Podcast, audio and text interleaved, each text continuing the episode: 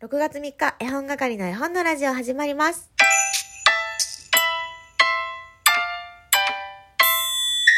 こんにちは、絵本係のまこです。この番組は絵本つながる言葉、命をテーマに活動している絵本係が絵本の話をしたり、絵本じゃない話をしたりする12分間です。今日は木曜日、日替わりコーナーはございませんので、ゆっくりまた喋っていこうかなと思っています。最後まで楽しんでいってください。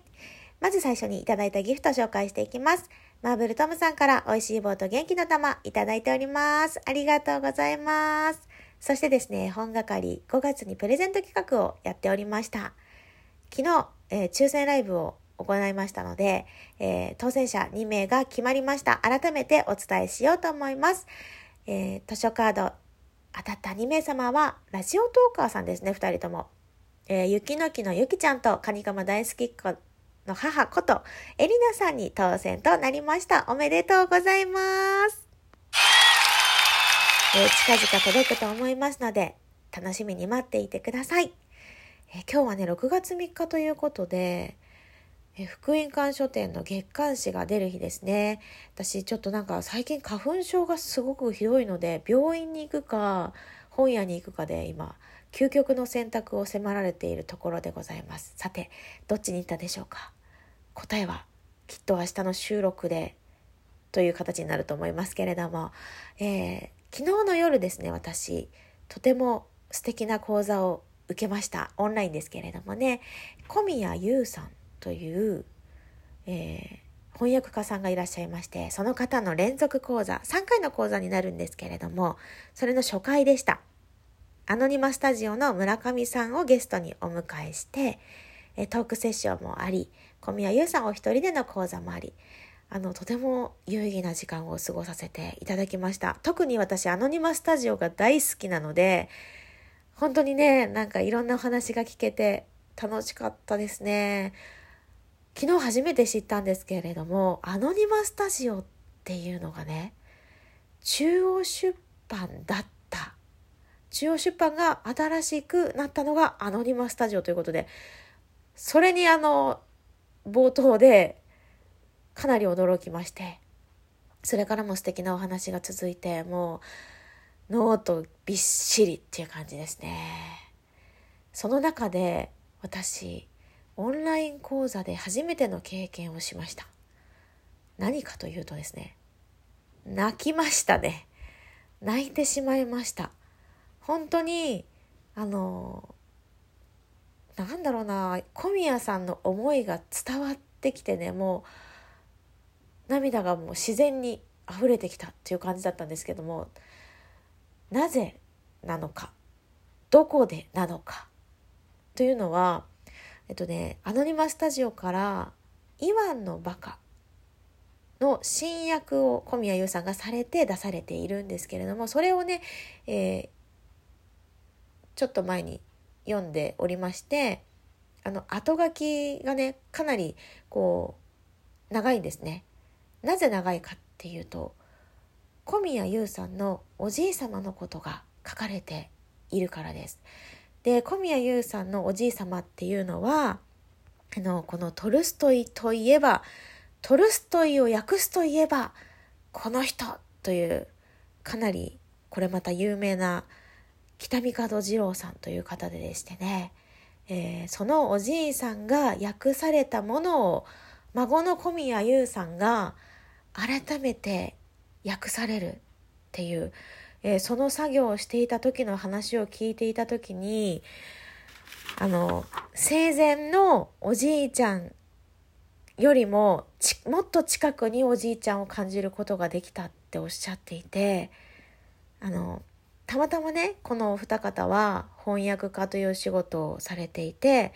えーお仕事の中でそういうのを感じられただと思うんですよ。その自分の亡くなってしまったおじいちゃんを近くに感じることができたってでもねそれを私たちに置き換えた時に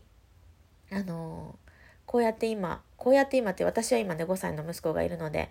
絵本をね読んで一緒に楽しむっていう時間がたくさんあればいいなと思って絵本を読んでいてそういう方がもっと増えるといいなと思って絵本講師として何か、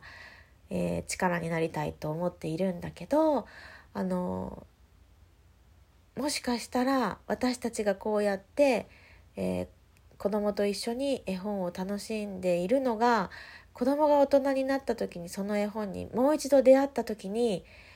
もし私たちがそこに生きていなくても近くに感じてくれるんじゃないかなってなんか本や絵本ってねそういうあのなんだろう助けサポートサポートじゃないな何だろうそういうものをつないでくれるものでもあるんだなと思ってねなんかしんみりしんみりというかねグッとくるものがあって本当にあの小宮優さんのね何度も言うけど気持ちがすごく伝わったんですよ。オンラインなのにこんなに伝わると思うぐらい あのまあ感受性が私豊かというのもありますけれどもなんかねあの本当に貴重なお話を伺えたなと思っておりました。それで、えー、アノニマスタジオからたくさん小宮優さんの訳された本が出てるんですけれども、その中で、あのー、メアリー・ポピンズ、あ、そうだね、台所のメアリー・ポピンズという本を翻訳されていて、もともとメアリー・ポピンズが大好きだったんですよっていう話の中で、えー、このトラバースというね、えー、原作者はちょっとね変わった人大変な人ちょっとあの難しい人でメアリー・ポピンズメリー・ポピンズね映画にはなっているけどそこにこぎつけるまでに本当に大変だったっていうのが、えー、ウォルト・ディズニーの約束っていう映画で描かれてますけどもねっていうのを聞いて見てみたいと思ってねで昨日の夜見たんですけどこれまためちゃくちゃ良かったんですね。あのタイトルだけ聞くと私ディズニーがこう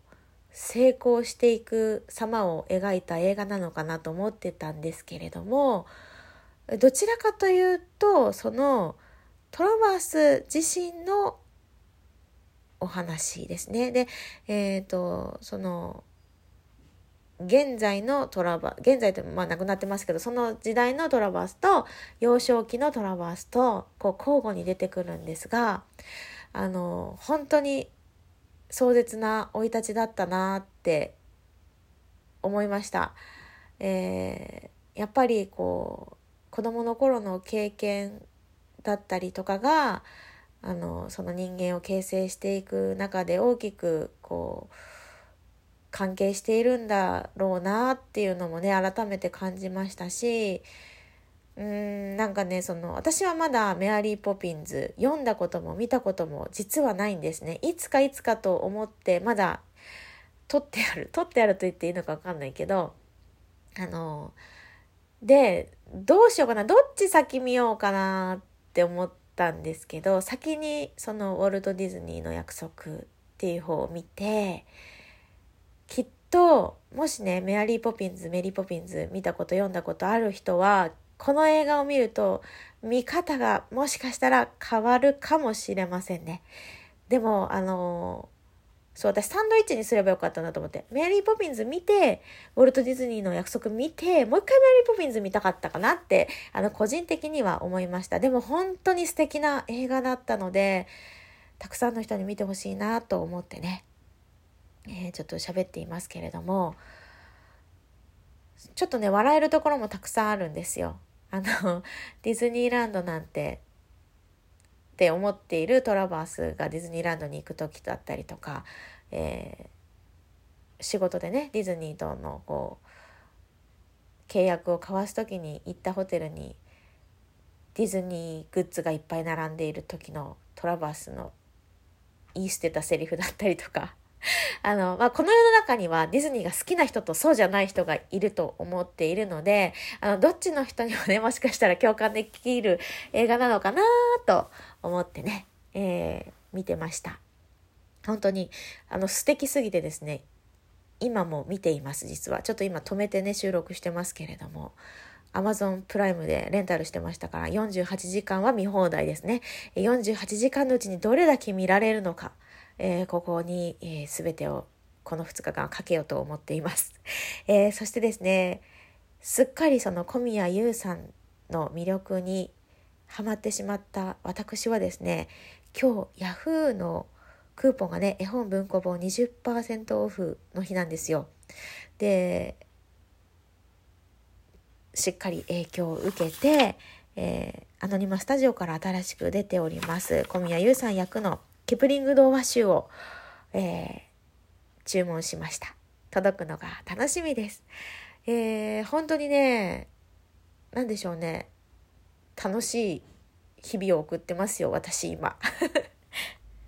こうやって自分の好きなものからいろいろ広がっていく世界が本当に面白いですしあのメアリー・ポピンズといえばですね岸田理子さんが役をされてアンナ光政さんが絵を描かれている、えー、あの児童文学の本も、えー、カニカママさんがね素敵だったってラジオで紹介されているところから私をお迎えすることになり、えー、さらにはですね、えー、今日のインスタのメッセージではすずさんが、えー、私も持ってるんですけど読んでないんですみたいなやり取りもできたりとか。いやーなんか好きがあるとね世界が広がるなーというそんなお話をさせていただきました。それではまた絵本係の絵本のラジオでした。さよなら。